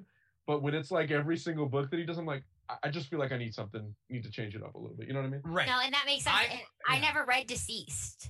Ah, okay. So oh. I, I read Marvel Zombies, but I never read the deceased storyline, which I've heard Yeah. it's great. But It so is, that is yeah. probably why my perspective of Dark Ages is different because I don't see it as a Tom Taylor oh. 2.0. Ah, okay. Right. What did you think Uh, of this issue? I liked it. Like I, there's a lot of it's. There's a ton of characters in here, and I'm curious to know how that is going to continue because it, it's it's pretty heavy. Um, There's quite a few, yeah. but I also got annoyed because I am over, and this is just me nitpicking, but I'm over them starting uh Peter Parker's kids all over again. So like I wish that they just would have like one consistent child like throughout the series cuz I mean um we have well not throughout the series but throughout the uh Many incarnations of the Parker family, I guess. Yes, because Mary Jane is. I mean, we're always gonna have a Mary Jane, but we have uh, so many different Parker children, and I mean, even J.J. Abrams. Like, typically they are daughters, but J.J. Abrams had like his spinoff of Spider-Man. He had a little boy in there, and Another white male protagonist coming from a white male protagonist. Like, that's all. It's like, let's just continue the Peter Parker story again. Okay. also, this could have just been the kid from Renew Your Vows who was older, but no. Or this could have been the kid from Marvel, the the that other Marvel universe. Remember when she becomes Spider Girl for a little Right, bit? and Yeah, no. Mayday. Mayday Right. Parker. Yeah. Right. and because she obviously like in this comic she has powers, so like I don't understand why you don't just Right. Like- well, I, I personally think it's because how are you going to keep the multiverses separate in your own head? For example, in Marvel Zombies, they right off the bat they're like Colonel America, and you know that this is a separate universe. Like, yeah. so I think that maybe they're just doing a thing where like, how do we know it's a separate universe? M- MJ and Peter have a different kid, and like that's just how it is, right? That's how you keep it separate in your head. That kid's gonna be the hero of this miniseries. I'm calling it now. How many how many years did it jump forward at the end? I forget. Seven it or something, like, right? Yeah. Sure, we'll go with that. Seven sounds great. Yeah. Maybe I'm saying seven because Wednesday Poll brought up seven secrets. So Oh. I'm like seven, yes, but may- may- maybe. Um I'm excited to see where it goes. Also, I'm I'm really I've always been a big fan of when you sp- show a team on one page. There's like you just you see like when you see a whole team on one Huh. panel. I'm a big fan of that. Like X Men does it all the time, right? Like where I know what you're so in this about, one yeah. it's like Apocalypse in the center, like Reed in the back with his fingers, Deathstrike, haha, Yeah. Iron Man in the back flying. You know what I mean? Like I'm just I'm just a big fan of that. That's awesome. Your Death Um, Strike voice gives me life. I want you to know that. Deathstrike. Yeah. Um. But yeah. So uh, let's see, Manny. I think you're the only one that read Fear State. Yeah, yeah. mm, I wanted to. What was what was your take on it? There's a lot of setup. Uh, I feel like I'm because I'm not like reading Batman or Detective right now. I'm reading all the like extra Batman books that I think Yeah. are cool.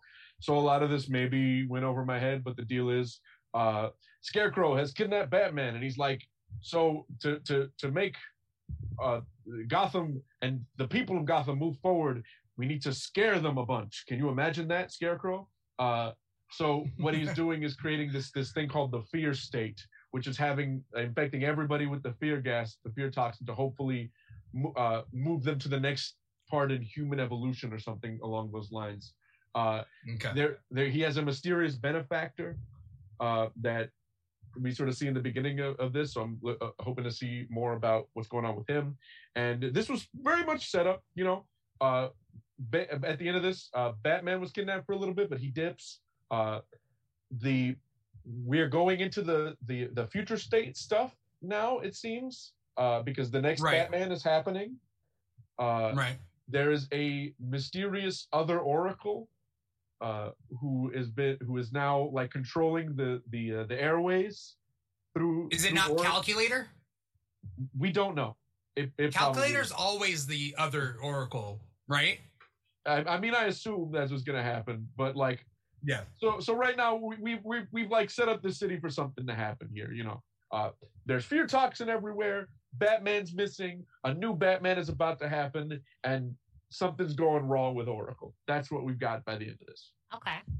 Didn't we see? Uh, I haven't been keeping up with like Detective or uh, the other like the main main Batman series, but don't we have Scarecrow? Didn't we see him recently? Yeah, in Batman. In the main Batman title, Scarecrow, because he's that like needles on his finger Scarecrow. Ha ha ha. Um, but like, like he appeared a little bit in that Batman run, most recent Batman Infinite Frontier run. I tried reading it, but I got bored by Scarecrow. Why are Did they you? pushing Scarecrow a lot right now? I don't know. That's Titans has Scarecrow in this in this new season. well, that was uh, that's why I thought that they were going to be connected because we have Scarecrow in here and then Scarecrow in the main Batman, but they're not connected, are they? I don't know. No, but Scarecrow, Scare, we, okay. Lex, Lex on Wednesday poll. Uh, he's saying yeah, Scarecrow has been a part of the main Batman title. Yeah, Scarecrow kidnapped Batman in the main Batman title a couple months ago. So this is I, I'm, I'm assuming that this is like a, a one shot prepping for the next big Batman story arc. Okay, so it ties in with what has happened a couple months ago, and it kind of that- expands upon that, maybe. That's what it seems like. Again, I haven't been reading the main Batman book, but this doesn't feel like it's meant to be like a mini series in isolation. It feels like it's meant to be the next the start of the next big thing for the Bat book. Yeah. Uh, Lex says Fear State is connected to the Batman title. Yeah, Okay. That's Yeah, that's yeah, yeah. Figured, yeah. That's why this is Fear State Alpha, but I don't think it's it's Fear State. There's I don't think there's a miniseries for Fear State. I think that's the story that is going going to go through Batman and Batman adjacent titles. You know. That makes sense. That being said, I love all the other Batman titles. Not Batman and Detective Comics has been hard to get into, but like again, Nightwing, Robin. I need. I want like a Batgirls book. I want like I would love a Batgirls book. that needs to uh, happen You know, because I want Stephanie Brown Yeah. to have a spotlight somewhere, or not Stephanie Yeah. Brown, uh, Cassie Cain, both of them. yeah, but like I love Cassie yeah. Cain, and I want I want more of her in everything because she rules. and Oracle. Like Yes. the three of them. You know. Uh, also, it's a perfect time for a Batgirl. Th- They're all Batgirl right now. Have Oracle be the girl in the chair while they're like swinging out, and then when you need like a badass Right. moment to happen, have Barbara pull up, and you're like, oh shit, all three. Like it, it writes Yeah. itself. It really does. Yeah. I want a Batman Beyond moment where you know, like when Bruce comes in to fight. uh Is it Inque in that Yes, episode? it is inque. Yeah. And Where he's like, like, in the suit and then he like pulls. Yeah. yeah. I would love, I would love Barbara Gordon to like suit up and like mech out. You know, I think she's. I don't like Uh, mechs. I don't like mechs that much. Mechs are overplayed, but for her, I will accept it. Scott Snyder hates you after saying that. Uh, Uh-oh. because my God, that man loves his fucking giant robots. But Right. uh, she's apparently based on like preview images of stuff in the future. We're gonna see her suit up again. Good. Uh, Good. Dimithri, I I caught up with this book this week, and I need to talk Yeah. about it. Uh, Is it indie? you- Is it an it- indie book? Nah, it's it's a book that you're definitely reading. Teen Titans Academy. Oh, okay. Oh, Yeah, yeah, dang. yeah, yeah. I Uh, did not read it. I'm yeah. sorry. I want to like this so much, but I just like Uh, I just I just can't get into it. It- who's writing it? I forget. Uh, but Am man, saying Sheridan? Is that what I'm saying? Anyway. It feels like like like discount Wolverine and the X Men. like it feels like It- Walmart yeah. Wolverine and the X Men, It does. It does Uh, feel that way. and like they've introduced a lot of things in in this series that yeah. don't jive with like what continuity like Red X has been a thing and we know that and you're like when Cyborg was a founding member of the new Teen Titans I thought we retconned that out and never retconned it back in uh No, but now it now we have because of death metal. After after uh, uh, death metal, all continuities are being forced together, and it's and it's up to the writers and us to figure out what is canon and what's not. I hate that with a burning passion because I can't get anything straight and it feels like they It's are tough. yeah th- and it, and it also feels like they're like this this book specifically because it references a lot of stuff that like just didn't happen or like uh maybe or maybe didn't happen it Right. feels like it's working off of like nostalgia for something that never happened and that's not working for Right. me uh this Right. issue specifically i thought was like fine it was fun it was like a like a little like small town mystery with the kids uh right. With the with I- the side characters. Right. yeah but it's weird that the kids are the side characters the the kids should be the the driving force of this book Right. But it's not the main Titans people. That's what I'm trying to say. yeah And chances are they're gonna they're gonna create a Teen Titans comic soon enough. Uh, because this is ti- specifically Teen Titans Academy, yeah and and they'll probably have the Academy going while Titans is back up. I mean, I think they're just DC did a thing where they cut down all their titles, so now their titles are very chosen very specifically. Back in the day, I would say like two three years ago, if they were doing things the way they were doing it two three years ago, there would be a Titans comic, a Teen Titans comic, and a Teen Titans Academy comic, like concurrently. Yes. I mean, Uh, if or like we could have all these Spider-Man comics and Batman comics, I think that we could make that happen. But they I- but those are the best sellers. That's the problem. People will Yeah. always buy a Batman comic, buy a Spider Man comic. You know. I guess my issue with this book is that there's like the issue is that there's way too much to juggle. There's way too much to juggle. You have these these kids who I want to get invested in, but they're not in the comic enough for me to really care, and they're just sort of like almost jokes for the most part. Like Right. they're just like, haha, you you you adults aren't hip like us. We're teens. Uh, Right. you have like the main thrust ish, which is like the the the Red X stuff, which Yeah. because Red X isn't real or wasn't real until this book, I don't care. Right. Because they're, Right. they're like talking about this whole big dramatic thing that Dick Grayson had when he was Red X and Yeah. da da da da. And I'm like, that never happened, so I don't care about it. There'll be a flashback retcon, right? You are they are putting way too much emphasis on it for it to not have already happened. Like I'm just Right. like I'm more confused than I am entertained. Uh, Yeah. I, I just like really want it because I love the Teen Titans. I have like a, lots of love for those characters, specifically that old Titans book from back in the day. And this feels like sort of cut from the same cloth where you're uh, taking these uh, sort of the, the the elder statesmen of the Titans and having them train a new group of heroes.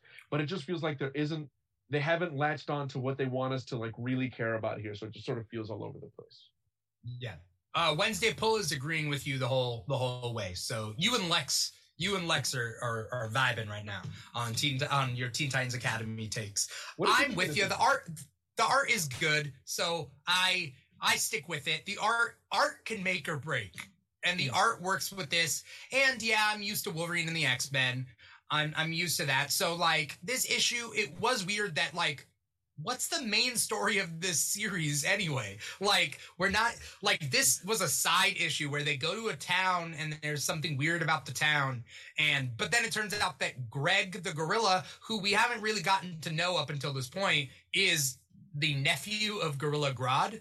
So, uh, okay, let's see this then. What's going on? I, feel like, we, especially in the last issues, we're like really putting heavy emphasis on the on the on the Red X stuff, and I was like, okay, we're six issues in, we're like gonna get some kind of oh, it's a it's a it's a side story. Right. okay. Right. Well, uh, Lex says this book is a series of side issues, and it kind of is. Yeah, because yeah, even from the get go, they have like two issues before they started to tie into Suicide Squad. And it was like, Yeah. what? What's the main story then? They tied into Suicide Squad for like three issues, and we're on issue, uh, right now we're on issue six. And I'm pretty sure three, four, and five were Suicide Squad tie ins. Maybe the point being is like what is going on all right especially because we don't have a main titans comic Mhm. it's jarring if we had a main titans comic i would buy this like i not i would buy this but like i would buy this type of storytelling for the teen titans academy. Have But, like- up with the series? yeah. With teen titans academy? Yeah. Yeah. Um that's what's i mean it's just like there's a lot of characters that we're not seeing right now. And that's because dc cut their comics. Like there's a lot of characters that are just in limbo. And it's so weird A lot of and now we've created 20 20 new characters for teen titans academy that we're like what Oh, Yeah, again, okay It- feels like this book could be split up, like like you said, Teen Titans Academy, which focuses on the kids, Titans, which focuses on the adults, and Teen Titans, which focuses on the main group of Titans that are always in the Yeah. background, like you know, they're the Flash senior they're the seniors in the high school yeah, that that like Yeah. are sort of just there, but are also kind of important, but kind of not. It, it's just weird. I, yeah I I I just like really want to like this book. A book like this feels like it's like made for me, and I'm like, oh, just like get get it together a little bit more, and I'm sure I'll Right. like. fi- Right. I'll, I'll want to keep reading. Um, did you guys read any indies? Because I don't want to gloss over the indies. I do keep the indies for the end of the episode, but like, uh, just some quick thoughts about the indie comics that came out this week. We got Black Ha- Hammer Reborn number three. Uh, you guys got any thoughts? I Uh, did not read Black Hammer, but I will Okay. one day, Manny. I will one day. Uh, all I'm gonna say is Black Hammer Reborn is still good. It's a direct follow up to the original Black Hammer series. So before reading Black Hammer Reborn, please read that original Black Hammer series, or you're gonna be very confused. Uh, but otherwise, this book is really good, and you should go read it. Cool. Awesome. Um, let's see. I have been reading Something's Killing the Children, which I Mm. have been loving that series. Have Have you guys read it yet? I have read a couple of trades. I have not kept up with the with the issues, but I really like what I read so far. Yes. Um, I just got caught up on the trades, and then I've been able to like dive back into them. And is it like James? Is it James Tynion or? I, I've heard his like, James last name. Tynion, Tynion or Tynion? Tynion. I think it's I Tynion. I hear it pronounced differently, but I think Yeah. he's doing such a great job on that. And um, he came out with like on Free Comic Book Day. He came out with a uh, the Slaughterhouse, uh, something something Slaughter, but my comic book store did not have that one, so I was really sad Mm. because it looked very similar to what he's writing for. Uh, Something's killing the children. Um, Okay. Uh, then- what about? Oh, uh, did anyone read Par- Parasomnia? I did. Because I got that image up. Ooh, Uh, no. that book has been really interesting but really weird. So the deal is there is a uh, a dream world where this dude is looking for his son, uh, but like there's a bunch of like weird and crazy fantasy stuff happening there. And then in what seems like the real world, there is a family with a missing kid uh, and a group of mysterious people who want to keep them from finding him for some reason. Hmm. Uh, and that's the, the sort of back and forth here. It's been interesting. The book ends on the next issue, so if you want to check this out, I would suggest just waiting for the trade since four, I think, is the last one of the book. Four issues. Yeah. Yeah. By the way, uh, uh, something I wanted to mention earlier. I hope Sinister War is not its own trade. I hope they just combine that run with whatever the the Amazing Spider-Man run is at the time. I hope so because it wouldn't make sense if like someone just picked up that trade. it's yeah, and it's just not. It's it's not satisfying. No, Yeah. no. Um. What else? Uh, what indie comics did you read from this week? I read Black Cotton, or I'm I didn't read it, but I have it to read, um, which Oh, is okay. through uh, Scouts Comics, and this is like again in this uh, uh, like time flipped world where the uh white Caucasian ca- white, white people are the minority. Um, and so like it's just like the role reversal, and it's it's been really interesting. So Okay. I've been keeping up Okay. with that. But eh. Um, we talked Laila Starr, right? That Yes. earlier. Uh, we also got Geiger, but you didn't read Geiger, right? No, not yet. The art, the Yeah. cover art looks crazy cool. I've been meaning to catch up with this series, but it but I just always end up like putting it off. So I may end up reading it when it comes out Yeah. trade. Okay. Um, for the sake of time, was there any titles that you guys wanted to talk real quickly about before we do outros? Ugh. I mean, we covered a lot. Um, we did because this week was kind of like Wonder Girl. Wonder Girl was- was good. I was gonna bring that up. I didn't read issue three yet, but I've enjoyed issue one and two. The art is amazing, and I'm in love with her. and I'm in love with the guy that like is there like they should be together. Like right off the bat, like that first issue, I was like, yeah. But then Eros comes in. Eros comes in, aka Cupid, and he's fucking it up. Yep, Like, because stop they- fucking up my ships, you know? Ha- yeah, because uh, however, like part of me was like, this can never really happen. No one is that cute who drives the bus, but That's right. You mentioned. Did you Yeah, mention you were on that episode, right? yeah. And that's not nice. Also, No, I'm sorry. it's I'm a sorry. tour bus too. He's not just a bus driver. He's then- giving the tour. I know, and then and then that's where like I I switched my angle because then I yeah no it's monster, Yeah. but Uh, Uh, Wednesday Pull says read Firepower and Basilisk. So that's a that's a shout out from Wednesday Pull. I've been reading Firepower and Trade. Great book. Uh, Uh-huh. I I Basilisk I gotta get on. Also, one more thing on Wonder Girl. Joelle Jones, we were talking about uh female writers and artists. Great writer and artist. Her stuff is awesome. This is she's writing and drawing this book, and she's Yeah. written and drawn a bunch of other stuff in the past, like Lady Killer, Yeah. which has been really good. So check Yeah. out her work. All right. Uh, New New Mutants 21 came out, and we had been dealing with the death of of Gabby uh, in in a couple issues past, and everybody was concerned that Gabby would never come back because she's a clone, and they don't they don't bring back clones on Krakoa. Um, and everybody was just like, "Oh yeah, she's dead for real, like she's dead forever." They brought her back, and they've amended the Krakoan protocols for certain clones that are considered their own individual people, which is interesting So Gabby's alive. because Gabby's back to being alive, and Wolfsbane was one who killed her. We don't know why, but it's because of Shadow Thief or Shadow King, um, Amal Farouk, uh, Shadow King. Uh, he's been messing with people, so I, I mean, there's there's some repercussions there. Uh, New, New Mutants has been like a pretty good series throughout the whole run, um, because they've been tackling other like not only the main New Mutants but the side New Mutants as well. Hellions number 15 uh, was rather lackluster, but and it deals. I can't even describe to you what it was about. Uh, Sinister and his machinations. What can I say? What can I say? Um, thank you guys so much for watching this show. Uh, we had a lot of people, 266 people on volume.com slash the Keeg Show watching us right now, including, you know, uh, uh, past uh, guests of Comic Talk like Lex from the Wednesday Pull podcast or um, Michael Mead from from the uh, the Love of Comics. Uh, we also got like Cindy the Yummy Geek out there watching us. So thank you guys so much for watching us. Uh, wherever you guys are watching us, please write a review or click like or comment or subscribe or do whatever you can to help support the show. You don't have to support monetarily, but the goal is to increase the reach of the show. There's some really cool things that we're trying to do with Comic Talk here, uh, as well as you know, uh, just doing a doing a damn good show. So thank you guys for watching uh, or listening to us on a podcast wherever you get your podcast. We're we are there, so you can definitely listen to it. Uh, shout out to Brian Long, aka Captain Comics Rex. Uh, he listens to the podcast, so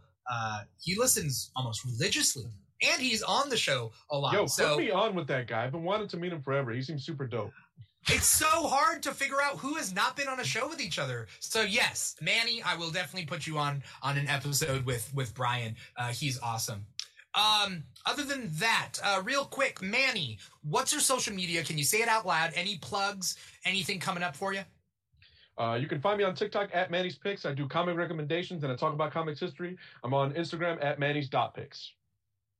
Awesome. Awesome. Manny, it's always a pleasure to have you. So thank you so much for Pleasure coming to on the show. Uh, Ambrosha, uh, same thing. Yes, uh, I am on Instagram and Twitter at ambrosia underscore Linda and on TikTok at comics and cupcakes. Awesome. Awesome. Uh, the Keeg also has multiple shows in which you could find out what those shows are. We got the Keeg back on Friday nights, Comic Talk on Thursday evenings. We got the What If After show that we do late, late, late night. We got Instagram live chats galore. Uh, we we have a full schedule for September, so definitely stay tuned. You can stay tuned to the Keeg uh, on TikTok and Instagram at the Keeg Show. We also got a Twitter at the Keeg Show, but we're not too big on that. But I mean, if people are on there, people are on there and tweet at us, and and and we'll definitely increase that. Uh, yes, and we're also on Facebook. We're on YouTube. We're on Twitch. We're on Volume. Volume is our number one streaming platform. It's a stream, new streaming platform for musicians, singers, niche geek shows. So we qualify. We're good. Uh, we like it here. So definitely follow uh, Volume, uh, uh, volume.com.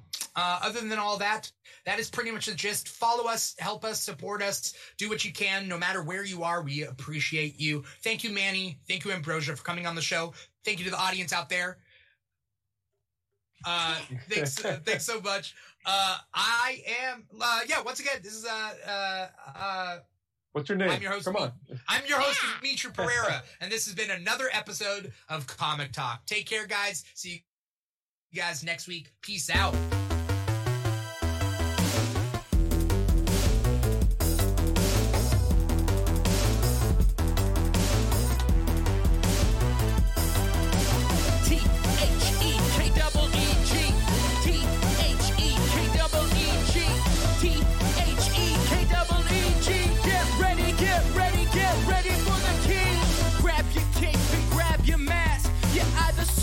strong, go super fast.